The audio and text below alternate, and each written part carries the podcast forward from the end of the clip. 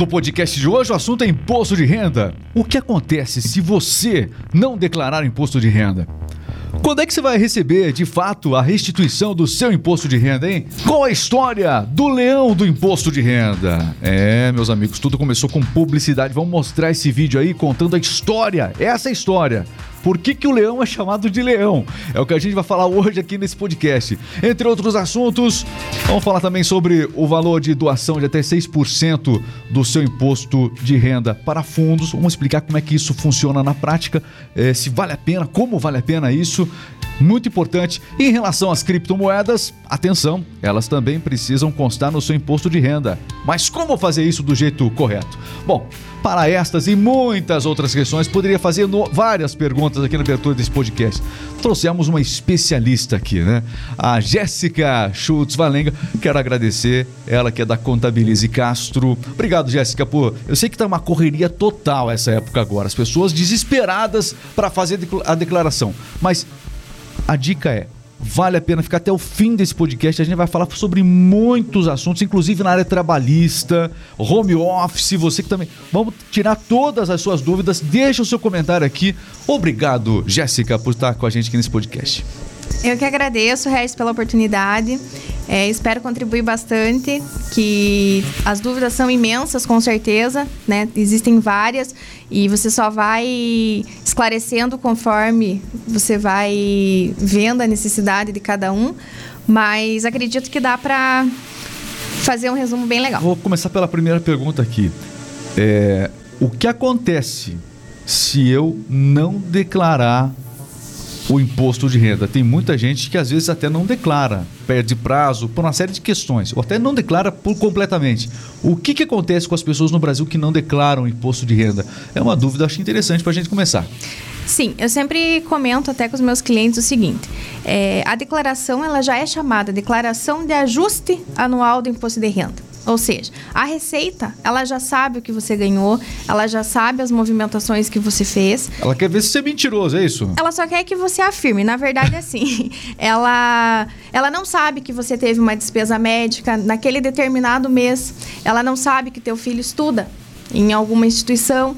Então, você vai ter que contar para ela que você pagou aquele imposto, porém, você não era obrigado a declarar cem por cento. Por quê? Porque você teve uma dedução naquele mês que foi um gasto com médico, um gasto com uma escola, que você acaba visando ela e falando, ó, então esse mês foi cobrado errado, então eu quero de volta. Que é o que todo mundo fala. O imposto retido, ele nada mais é do que um valor que você recebe de volta, um valor que você já pagou e que você vai receber de volta. E como é que o governo, é, hoje, isso, cada vez mais essa área tem, tem evoluído, né? E a gente percebe isso. Então, o governo tem controlado as nossas vidas cada vez mais. Diariamente. Como é que essa movimentação toda, como é que está hoje é, é, esse monitoramento do governo? O que, que ele está monitorando em termos financeiros? O que, que ainda não está? Tem alguma coisa que ele não está monitorando? Assim, o que eu sempre falo, é... banco é muito rápido, então as declarações de banco são diárias, declaração é, de imobiliária, de cartório, então hoje não tem como você fugir disso, sabe? Então, claro que o foco deles são grandes empresários, são, é, um, é uma linha ali X determinada, porém vai chegar um ponto que a declaração vai chegar na tua casa pronta. Você só vai... Você acha que um dia a gente vai, não vai precisar mais declarar o imposto não. de renda?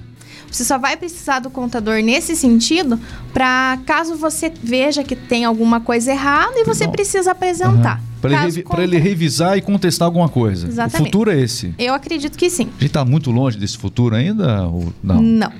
Está acontecendo já, né? Está acontecendo. Ok, falando o, o imposto de renda, acho que você foi bem claro em relação à restituição, é a grande divisão. É, a, a, grande, a grande proposta do governo é para que é, seja, então, restitu- ah, já devida a restituição. E quando... Acho, imagino que é uma pergunta que você recebe bastante lá, no, lá na Contabilize Castro. Quando é que eu vou receber, afinal de contas, a restituição do meu imposto de renda? Como é que é? É um dia X? É de surpresa? Como é que funciona isso? Sempre é feito no último dia do mês. Então, são cinco lotes. É, o primeiro lote é sempre na, na, no último dia da entrega, então esse ano foi prorrogado para trinta e um de maio. Então a primeira, o primeiro lote é trinta e um de maio. Só que quem recebe esse lote são os aposentados e pensionistas do I N S S. Então os próximos é conforme a ordem de entrega, né? Então eu sempre oriento e falo, quanto antes você entregar, antes você recebe. Então mais um motivo para não deixar para a última hora. Seguinte, vamos falar um pouquinho sobre o leão, porque a, a coisa mais temida pelo cidadão é cair na malha fina e o leão pegar. O leão pegar. A, o, a gente fala esse termo leão, a gente vê é, nos noticiários o termo leão, mas não se fala muito sobre o que é essa história do leão. Você já estava já tava sabendo da história do leão? Se é, eu te contar que nem na faculdade eu, eu aprendi. Imagino. Pois é, por isso que é importante um podcast como esse. Mas então vocês, vamos fazer o seguinte, vamos contar a história do leão. Nasceu com uma campanha publicitária nos anos oitenta. O que é o leão do imposto de renda? Coloca o vídeo aí, vai lá. Um dia você vai ter que enfrentar o imposto de renda. É.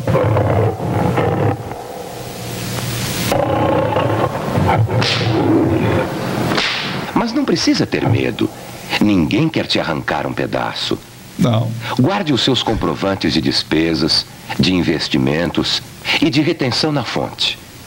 Em fevereiro, é. você recebe o manual de instruções e os formulários. Faça a sua declaração com toda a calma. Você vai ver que o leão é manso e conhece o seu lugar. A próxima pergunta desse podcast, ô Jéssica, o leão é manso mesmo? Como é que é? Sim, desde que você se programe, faça direitinho, tenha tudo em mãos, né? E não esconda nada. Eu sempre falo, o contador, ele é igual médico. Você tem que falar a verdade. Tem, não dá para mentir. Não dá para mentir. Outra coisa, é... o que, que é a malha fina, é... esse termo malha fina, por que, o que, que acontece quando a pessoa cai lá na malha fina? Qual que ela tem... Como é que funciona esse procedimento a partir do momento que a pessoa é detectada na malha fina por alguma irregularidade? É, um dos principais motivos é o quê? É a parte de números errados, né? Então... teve, né, digitação errada ou falta de informação, falta de fontes pagadoras, né? Às vezes a pessoa ela acha que ela tem três fontes pagadoras, ela precisa declarar só uma, não, né? Declarou, as, tem as três, tem que declarar as três. É, ocultar dados bancários também, eu sempre falo, porque o banco ele é diário, então ela já está sabendo que você tem saldo inicial, saldo final, financiamento. Os bens que você adquire também, como os cartórios, já tem toda essa informação e repasso, também não tem como fugir. E a parte de dependentes, né? Eu falo, tem muito, muitos que querem colocar sobrinho, querem colocar enteados, ou às vezes querem colocar o mesmo dependente que já está em outra declaração, também cai na hora. São os, assim, hoje os fatos e despesas médicas de profissionais que não declararam. É, mas é o que mais cai. Eu imagino o seguinte, é, cada vez mais... É, pode aumentar o número de pessoas caindo na malha. O mercado vai, vai mudando. Criptomoedas, a declaração errada delas pode dar malha fina? Sim, principalmente se você adquiriu o ativo digital e vendeu ele. Então, o, o maior, por ela não ser ainda uma atividade cem por cento regulamentada no Brasil, então a aquisição dela não é barrada. O problema é quando você vende. Aí quando você vende, você tem um limite para poder... recolher o ganho de capital ou não. Vendeu mais que trinta e cinco mil no mês, você é obrigado a recolher e automaticamente a declarar no ano seguinte. As pessoas já entenderam isso? Não. Porque tem gente que investe em criptomoedas a partir de aplicativos, por enquanto. A maioria. Né? Porque hoje por exemplo, né? assediam muito. Então, as pessoas mais novas, né, estão com a tecnologia, inovação. Mas esquece o lado contábil. Principalmente, contábil e tributário, até porque eles não têm esse contato ainda cem por cento, sabe? Então, me pedem muita orientação nesse sentido. É, vamos falar um pouquinho sobre a, a tabela, então, do, do imposto de renda, né? É, a tabela de declaração, como é que ela está funcionando hoje aqui no Brasil? Vamos lá. É, ela faz três anos que não muda, então... É, É o mesmo. A pessoa recebeu acima de mil novecentos e três reais no mês, ela é obrigada a declarar. Atenção, mil novecentos e três reais por mês. Até esse valor, se você recebe, não precisa declarar.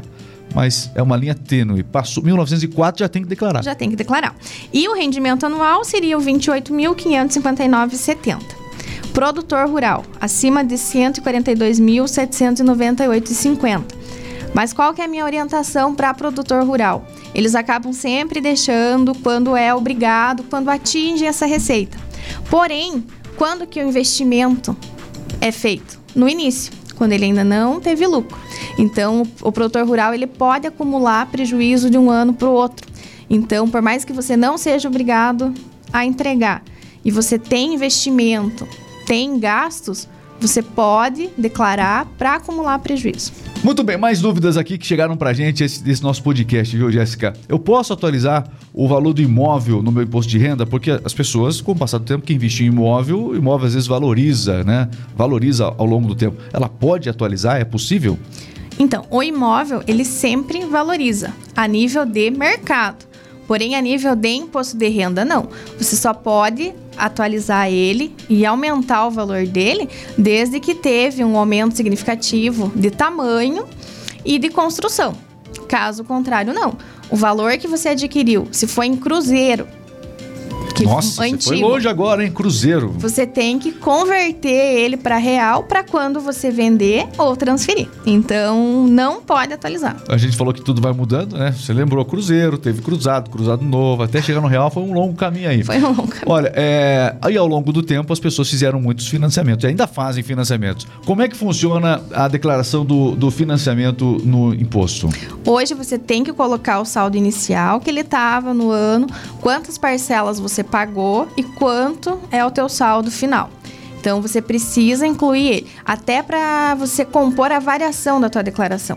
Você comprou um carro, você comprou uma casa, então você precisa, a contrapartida é o financiamento, você tem que declarar.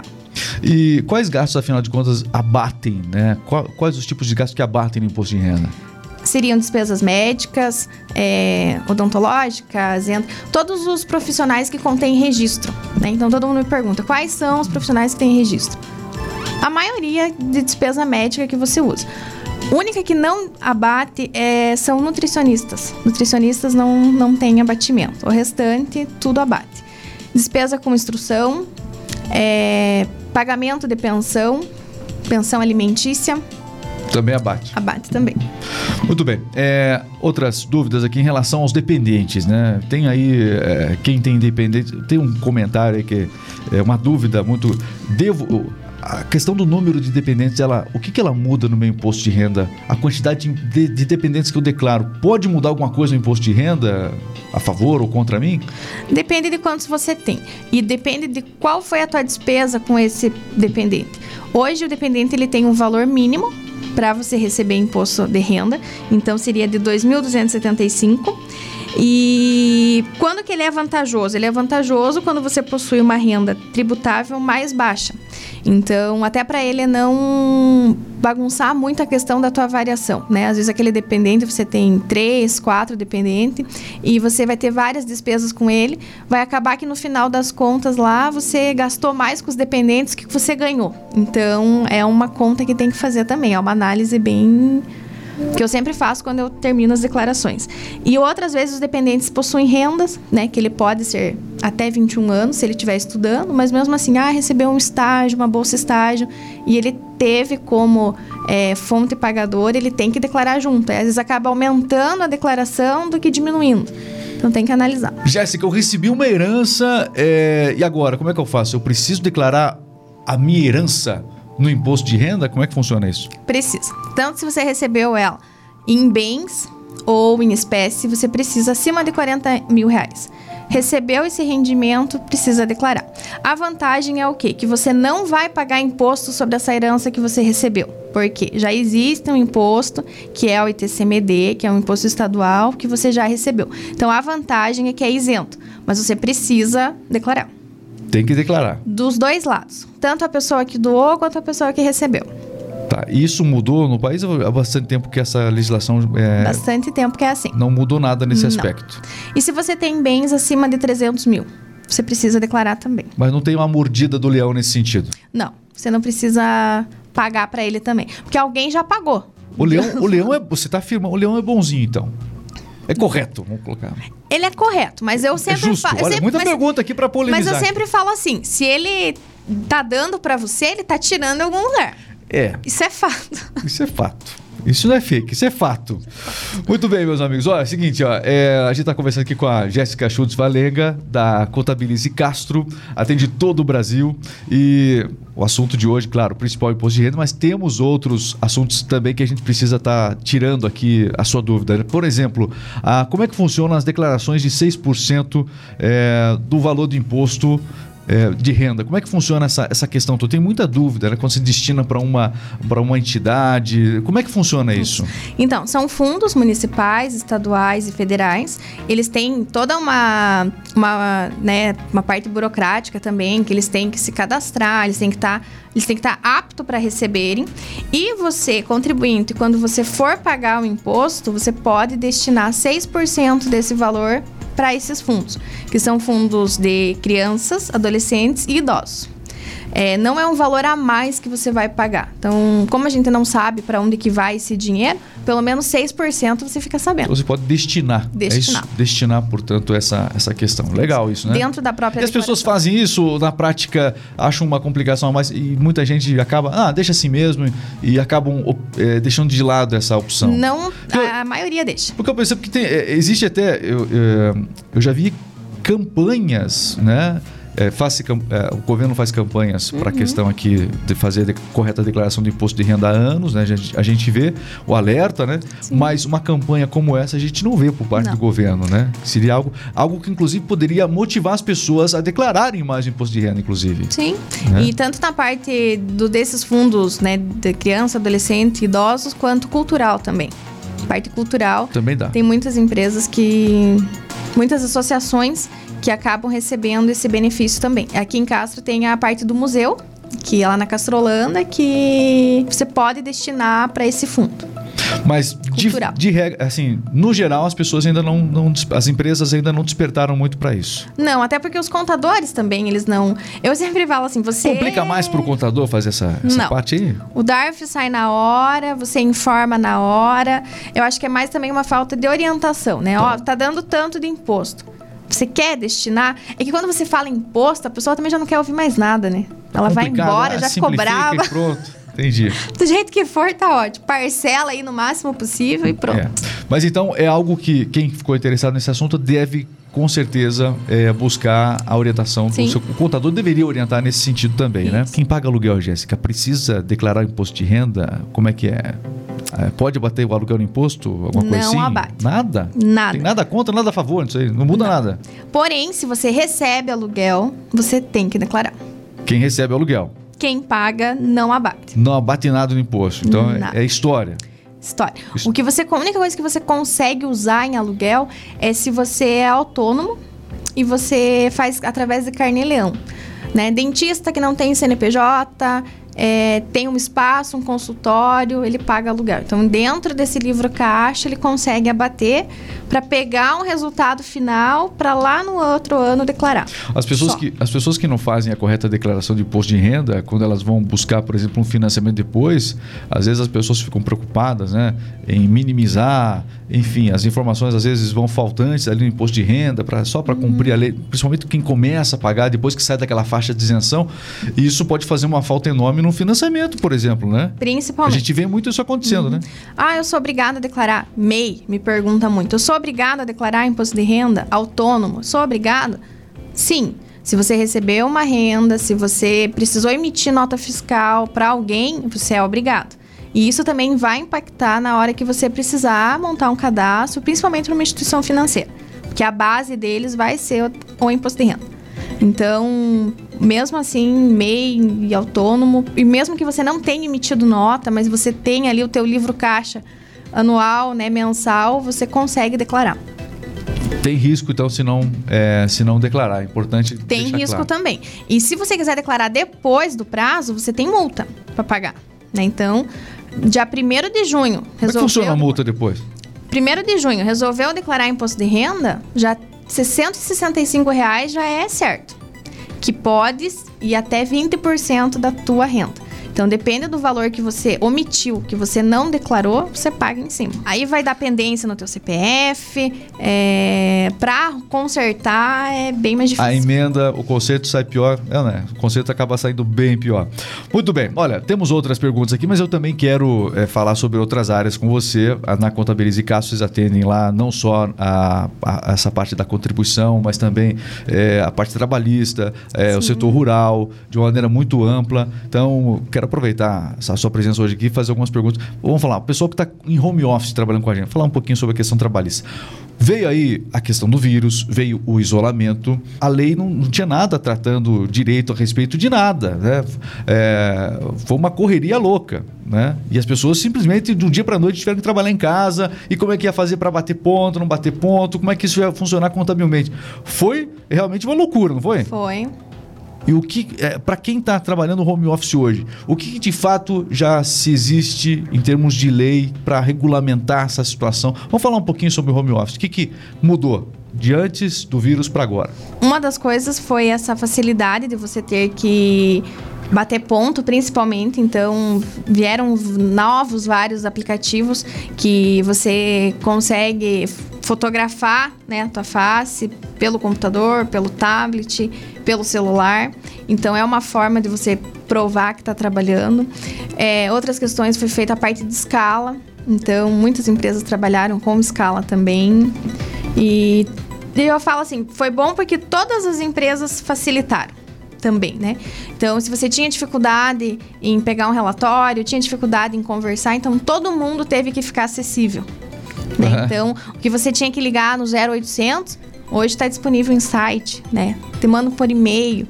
Então, ficou, facilitou muito. É, Por tá, um lado, foi melhor. A gente estava falando antes aqui desse podcast a questão do ponto eletrônico, né? Ponto eletrônico. É... que a gente sabe que os sindicatos, até um tempo atrás, eles tinham que dar a palavra final se, se aquela determinada categoria, se aquela empresa poderia, caso ele, eles tinham que reconhecer o ponto eletrônico ou não. Então já existe uma regra maior hoje em relação... Qualquer Sim. empresa ela pode, de fato, usar o ponto eletrônico. Pode. Uhum, ela até, a, até... Eles aconselham, porque é uma forma mais verídica de você comprovar que está sendo, e já é obrigado. Acima de dez funcionários, você já tem que... que ter esse ponto. Então, não tem como, vai ter como fugir também. Então, o ponto online, toda empresa pode implementar. Toda pode. Sem medo, portanto, da legislação. Isso. Né? Porque ela já cobre nesse sentido. É importante, né? Foi, foi tem questão de custo, tem questão de analisar quanto que vai sair, se é vantagem, se não é. Mas para isso, você pode...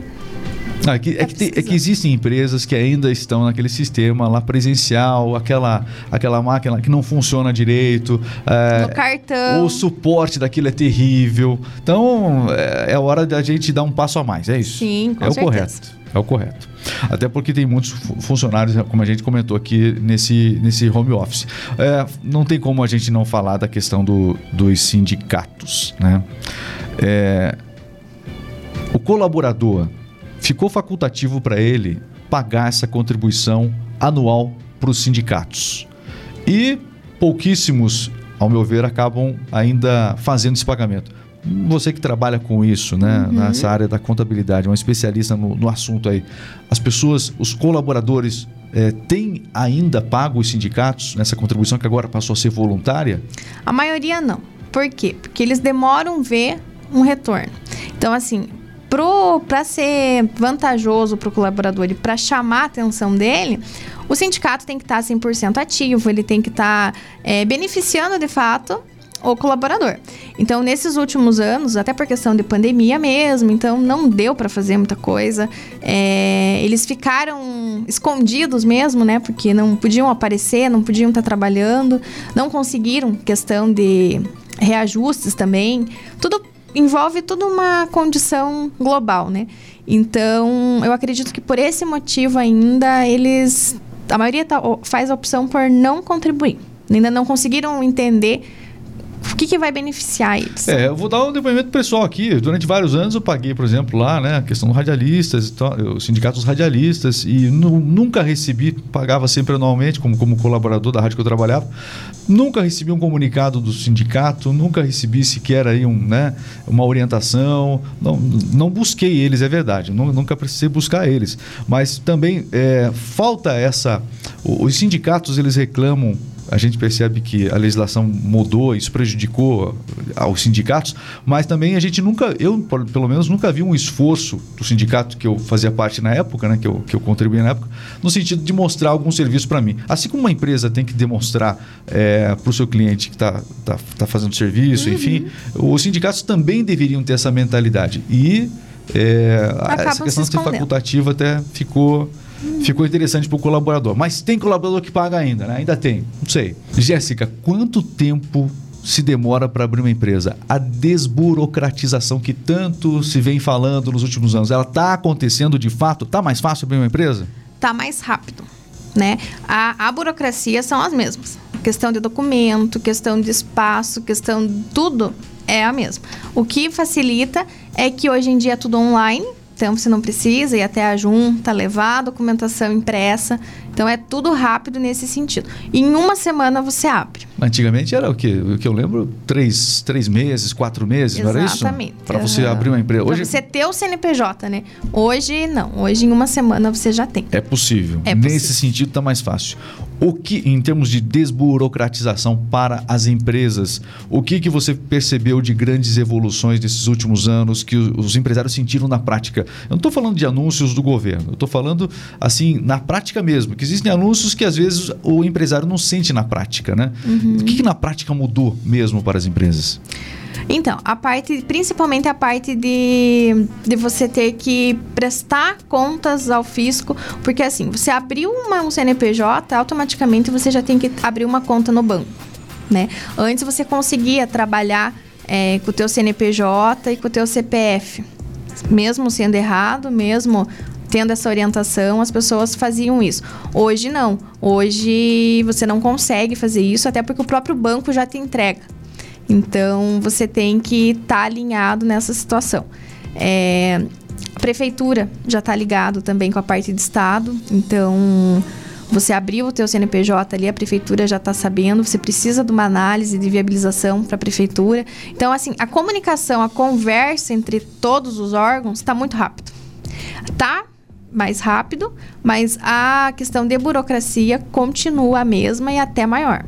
Sabe, nesse sentido. Continua ainda o controle absoluto? Continua, principalmente questão hoje em dia de mar- máquina de cartão, sabe? Eu sempre falo muito, não tem como você informar que você recebeu tanto se a tua máquina te entrega que você recebeu, sabe? Você declara então... no imposto de renda algo e ali no dia a dia seu é diferente, não tem Sim. como. Então é tudo, as, as informações são tudo cruzadas e interligadas. Porque antigamente tinha, no giro do caixa ali, é, tinha muita informação que não era online, mas Sim, hoje toda a transação muito. acontece online. Não tem como ah, muitas pessoas acabarem é, disfarçando ali no imposto de renda o que de fato giraram nas Sim, empresas. É de imediato, é de imediato, falo, ainda, é na hora. É, ainda tem gente que segue na mentalidade, mas não, é, é um erro pensar que não vai ser é um observado. Erro. Por isso que eu sempre falo, vocês, vocês tenham orientação, né? Peçam orientação antes de fazerem alguma coisa. Depois, às vezes, não tem nem como acudir.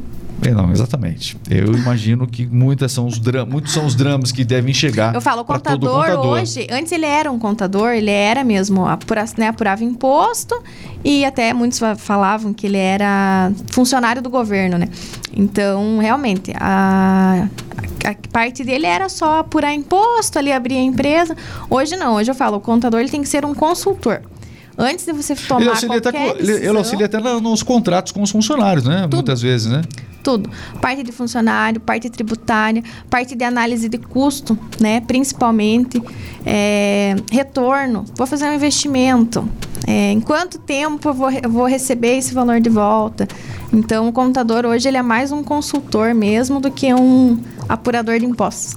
Ah, bom, a gente deu uma, uma corrida geral em tudo aqui, mas eu preciso ainda perguntar. A gente falou dessa questão que vocês acabam sendo esses consultores, não é só aquele papel é, de antes que tinha o, o contador. Até porque teve um tempo, viu, Jéssica, um tempo em que todo mundo estudava contabilidade. Exatamente. Todo mundo. Eu sou desse tempo, né? Eu, enfim, eu queria estudar algo mais, algo diferente, né? Eu tava faz... Enfim, ou era, ou as pessoas faziam magistério, ou faziam educação geral na época, ou contabilidade à noite. porque o pessoal trabalhava durante o dia e de noite eram os cursos de contabilidade, que é hoje o, o, o ensino médio. Hoje já não, hoje está tá melhor. Essa, hoje a pessoa tem que se identificar, ela já pode estudar melhor nesse sentido, como é que funciona.